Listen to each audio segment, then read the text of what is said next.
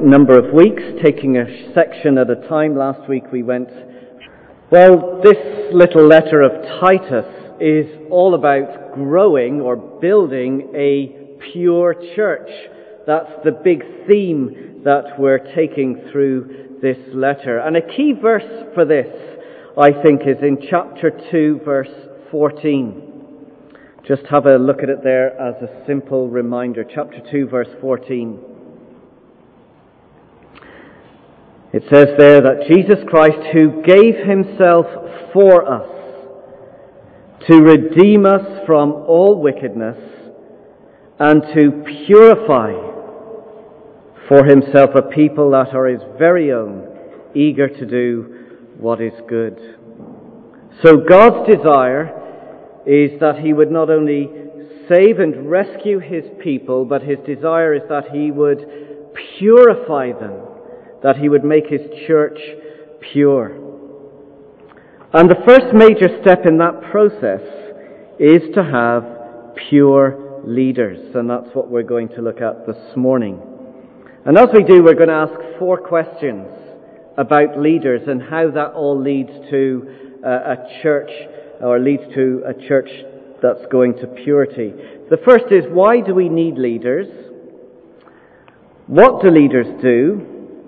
Who should be a leader and how do we appoint leaders? So four simple questions to look and unpack this section. So question one, why do we need leaders?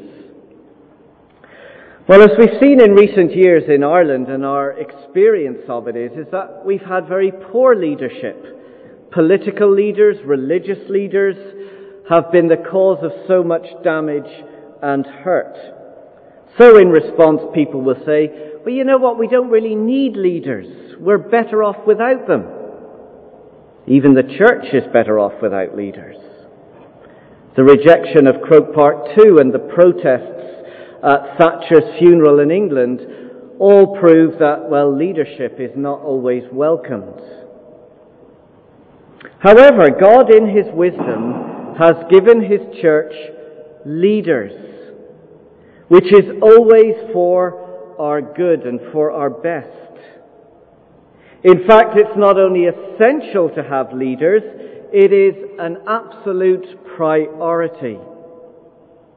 Look at verse 5. This is the first command that Paul gives to Titus. The reason I left you in Crete was so that you might straighten out what was left unfinished and appoint elders in every town as I directed you. So the church needs straightened out.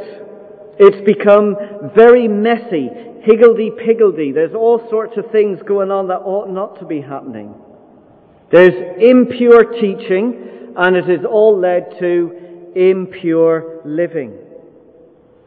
And the way to straighten it all out, the way to put it right, is, as it says there in verse 5, is to appoint elders in every town as I directed you. You see, all over Crete, where he is, there are these small house churches that have been established in little towns and villages, but they're in great danger of becoming impure. They're beginning to drift. And the way to put them right and the way to have them as God intends them to be is first of all, as it says there in verse 5, is to have elders or leaders in place. Leaders who are going to put down solid foundations that will build a church towards purity. So the first question, why do we need leaders? The answer is very simple. To establish a pure church. So question number two. What do leaders actually do? That's something that my friends often say to me. So, so, what do you do? Kind of like, I mean, I know you do stuff on Sunday, but what do you do the rest of the week? The smart answer is, oh, him, well, he doesn't do very much. Well, whatever our opinion, we are told what leaders should be doing. Look at verse 7. It says there, since an overseer. Now he's changed the word there in verse 5 was, or verse 6 it talked about an elder. An elder and an overseer are the same. Sometimes it's translated as bishop. Um, elder, overseer, bishop, they're all the same thing. An elder is kind of looking at his character. An overseer describes more the work of an elder. So verse 7. Um, an, el- uh, an overseer is entrusted with God's work. So the overseer, the leader, is given the responsibility primarily of taking care of God's church. He doesn't own the church, but he has been entrusted with looking after it. He must oversee it. That's his responsibility. And how do the elders do that? Well, look down at verse 9. He must hold firmly to the trustworthy message as it has been taught. Hold firmly to the trustworthy message.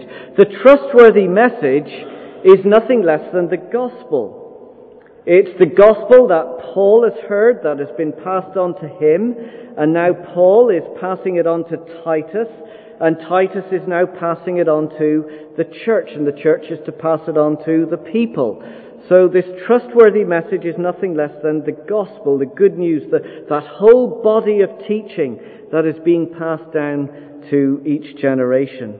And Titus is to hold on to it, have a firm grip upon it. He's not to let it go.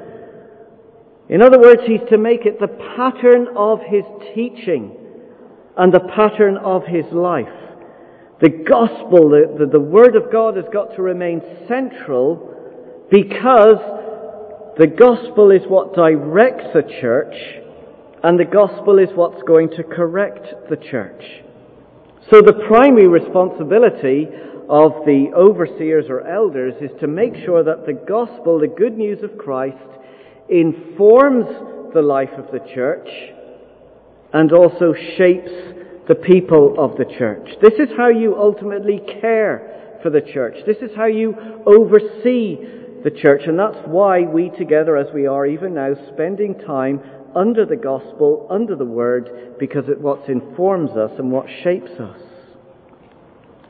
Now, with that gospel word, the elders have got to do two things. Look at the rest of verse 9.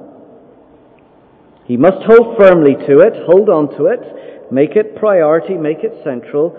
And here's the reason. Look at the second part of verse 9 so that he can encourage others by sound doctrine. So the purpose of teaching sound doctrine, which is the same as the trustworthy message, is to encourage people, is to support people, is to build people up in their walk with Christ. It's to encourage us in what Christ has done for us, not what we can do for Him. So let me right now encourage us all in the gospel. Have a look at chapter 3, verse 4. These are great verses. This is a wonderful summary of the heart of what the gospel is all about and, and where we need to keep coming back to to remind us of what Christ has done and not what we can do. So chapter 3, verse 4. This is a reminder to encourage us that when the kindness and love of God our Saviour appeared, He saved us, not because of righteous things we have done, but because of His mercy. He saved us through the washing of rebirth and the renewal by the Holy Spirit, whom He poured out on us generously through Jesus Christ our Saviour. These are great things. These are wonderful things that He intervened into our lives. He took the initiative out of His kindness, saved us, and is renewing us and changing us day by day. That builds me up because I know that I mess up and I need this Saviour every day. So He's got to encourage the church in the gospel. Second, in the last part of verse 9, it says there, so that he can encourage others by sound doctrine and refute those who oppose it. So again, the other reason is not just to encourage, but the reason to teach the gospel is to refute. It's to tackle a false gospel It means that we are to confront and correct everything that is in opposition to the gospel and God's word.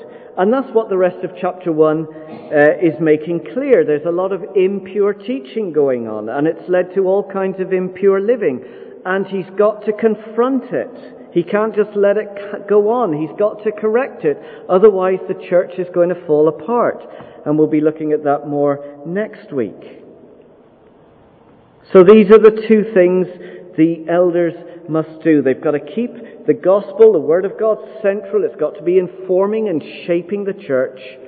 And the way he does that is by encouraging people in the gospel and by challenging a false gospel. So, what do leaders do? Well, simply this. They nurture people, they build people up towards purity with the gospel. That's what leaders ought to be about. Which brings us to question three. Who should be a leader? Well, it's all about character, not letters after the name. It's all about character, not the letters after someone's name. Which I'm very thankful for because I don't think I've got any letters after my name. But character, that's what's important. Chapter 1, verse 6. An elder must be blameless. And the same is repeated in verse 7. An overseer, an elder, is entrusted with God's work. He must be blameless. Now, I do not stand before you, and Ralph, who's also an elder, isn't sitting before you as blameless, are we? No. Just ask our wives.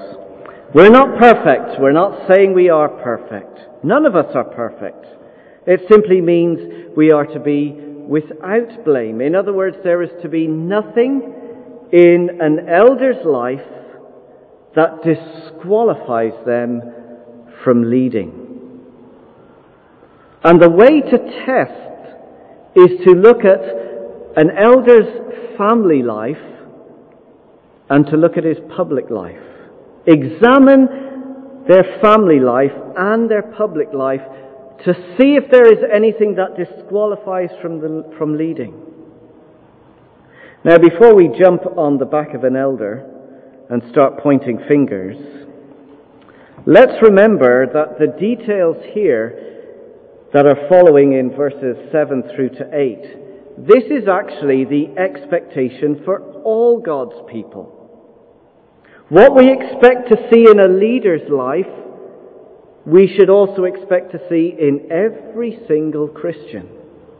In fact, a very helpful exercise, if you wanted to do this through the week, is to read through verses 7 and 8 and find the equivalent for every other person in the life of the church. And you can find the equivalent in the book of, in the letter of Titus.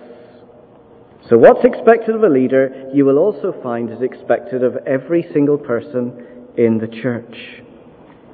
But back to our question, who should be a leader?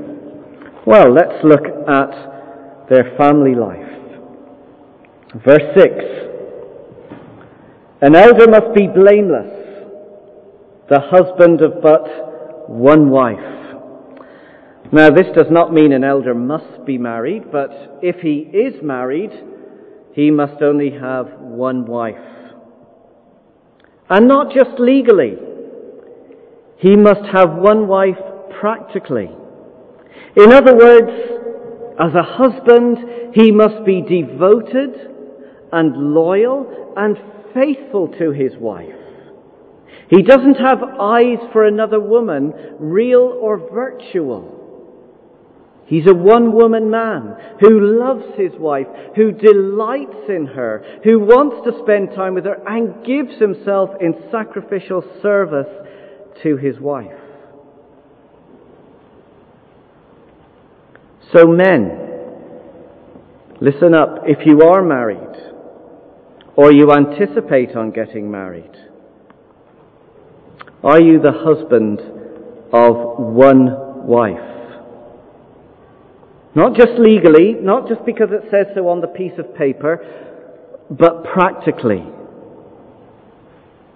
Or are you withholding your affection and love from your wife? Are you giving your devotion to someone else or to something else? The husband of but one wife. Men, husbands, love our wives well. Well, we're not only to look at his relationship to his wife, we are to look at his relationship to his children. Look at the rest of verse 6. The husband of but one wife, a man whose children believe and are not open to the charge of being wild and disobedient. Wow, that's a hard one, isn't it? Does it really mean that an elder son or daughter must be a Christian, that they have to be believers? Seems to say that. Well, I struggled with this and had to do a lot of reading and thinking about it. And to understand it correctly, let me, let's look at two things to try and understand it. First of all, and I'm no Greek scholar, okay? So you check it out for yourself if you're a Greek scholar. Um, from what I've read and from uh, looking at, at those who do know the language better, they tell us that the word here, believe, in verse 6, a man whose children believe, also means faithful. It's the same word. In fact, through the pastoral epistles, which is 1st and 2nd Timothy and Titus, it uses the word interchangeably, believe or faithful. So in that case, verse 6 would be that an elder's children are to be faithful, meaning they are to be submissive and obedient to their parents. So it could have that meaning. But if we look back to 1 Timothy chapter 3 verse 4, so just go back a, a, a couple of pages to 1 Timothy chapter 3 and verse 4.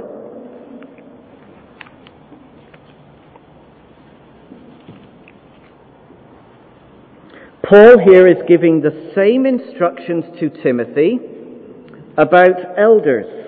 We've been reading about it in Titus, but here he's giving the same instructions to Timothy about elders. But look what he says here in 1 Timothy chapter 3 verse 4.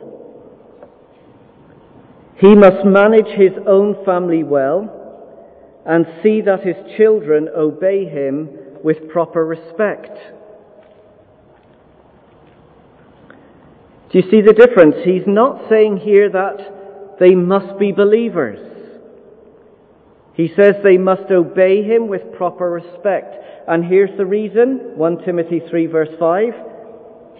If anyone does not know how to manage his own family, well, how can he take care of God's church? So I don't think Paul is saying one thing to Timothy. He's not saying to Timothy, well, look, it doesn't matter if your children aren't believers, if you have any.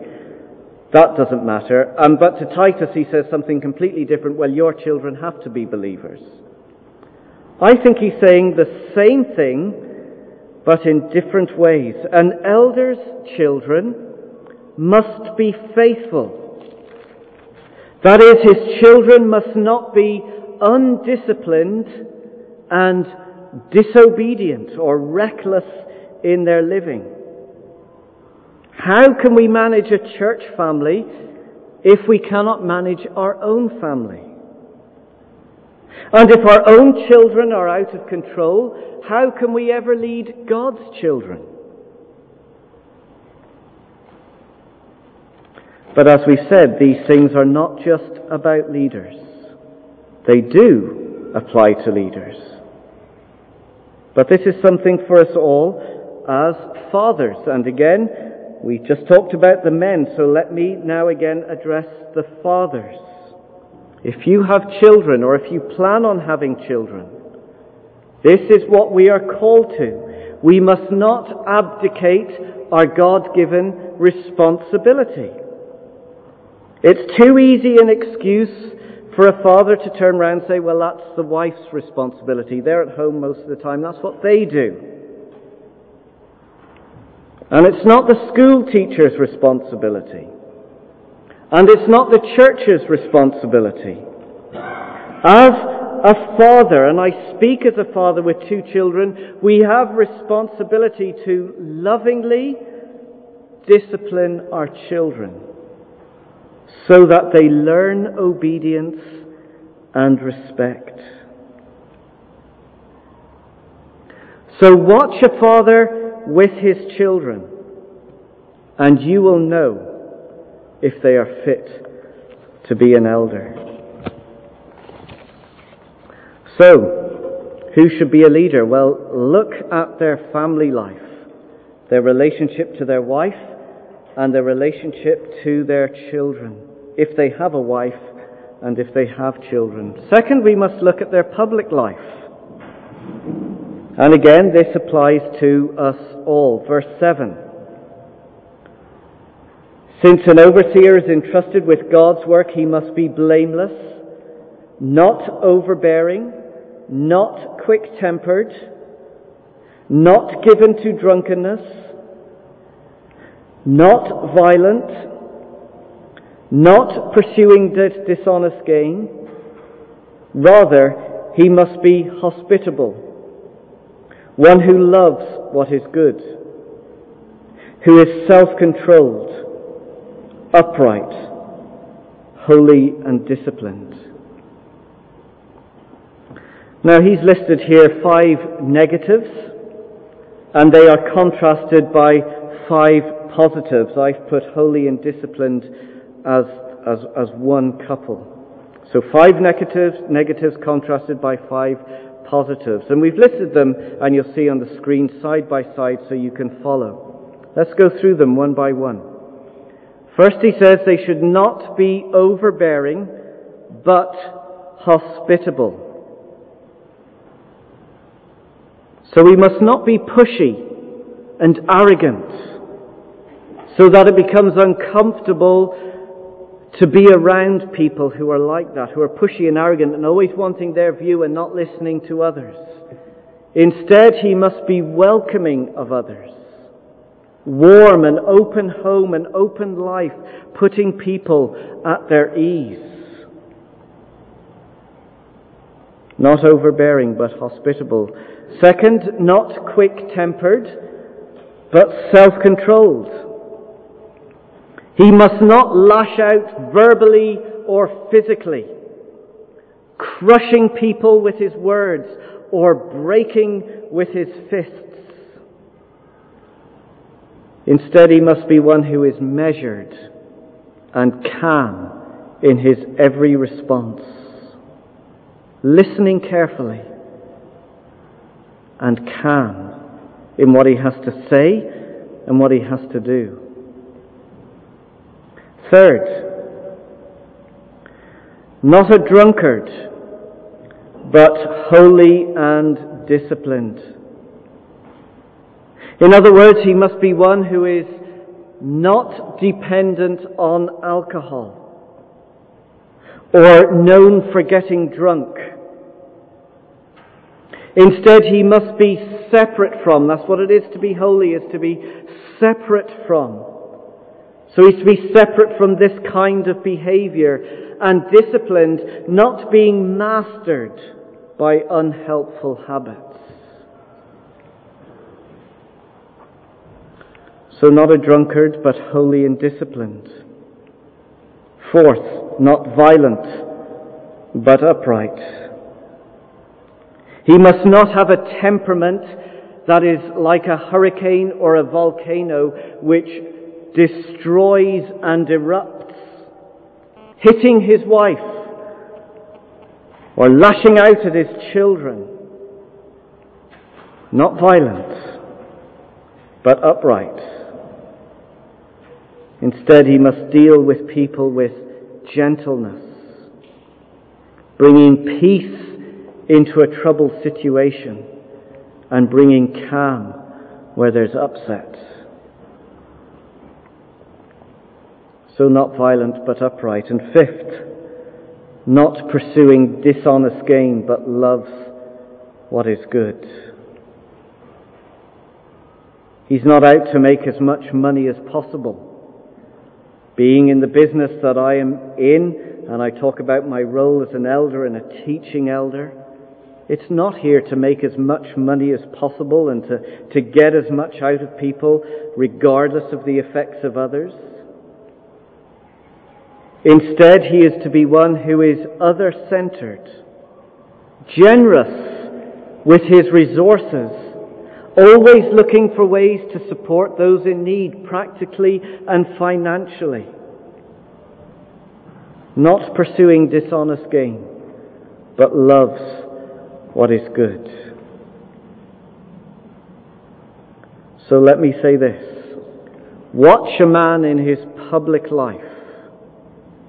Examine his public life. And you will know if he is fit to be an elder.